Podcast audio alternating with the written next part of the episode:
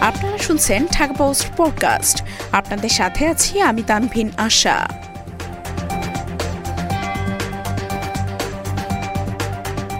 Motorcycle নিয়ে ঘোরাঘুরি, সড়কে ঝরল দুই যুবকের প্রাণ।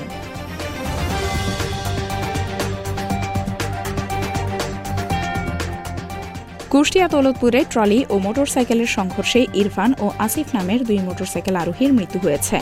শনিবার রাত নয়টার দিকে উপজেলার কুন্ডি গ্রামের শ্যামলনগর বাজার সংলগ্ন এলাকায় এই দুর্ঘটনা ঘটে। দৌলতপুর থানার ভারপ্রাপ্ত কর্মকর্তা মুজিবুর রহমান এসব তথ্য নিশ্চিত করেছেন। নিহত ইরফান শ্যামনগর গ্রামের ভিকু মণ্ডলের ছেলে ও আসিফ মৌবাড়িয়া গ্রামের জামাল মণ্ডলের ছেলে। পুলিশ ও স্থানীয় সূত্রে জানা গেছে, ইরফান ও আসিফ মোটরসাইকেল নিয়ে ঘোরাঘুরি করছিলেন। রাত নয়টার দিকে শ্যামনগর বাজার সংলগ্ন এলাকায় মোটরসাইকেল ও ট্রলির সাথে সংঘর্ষ হয়। এ সময় তারা গুরুতর আহত হন। উদ্ধার করে হাসপাতালে নেওয়ার পথে তাদের মৃত্যু হয়।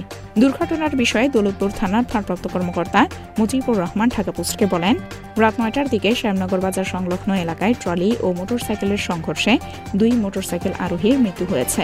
ঘটনাস্থলে পুলিশের একটি টিম কাজ করছে।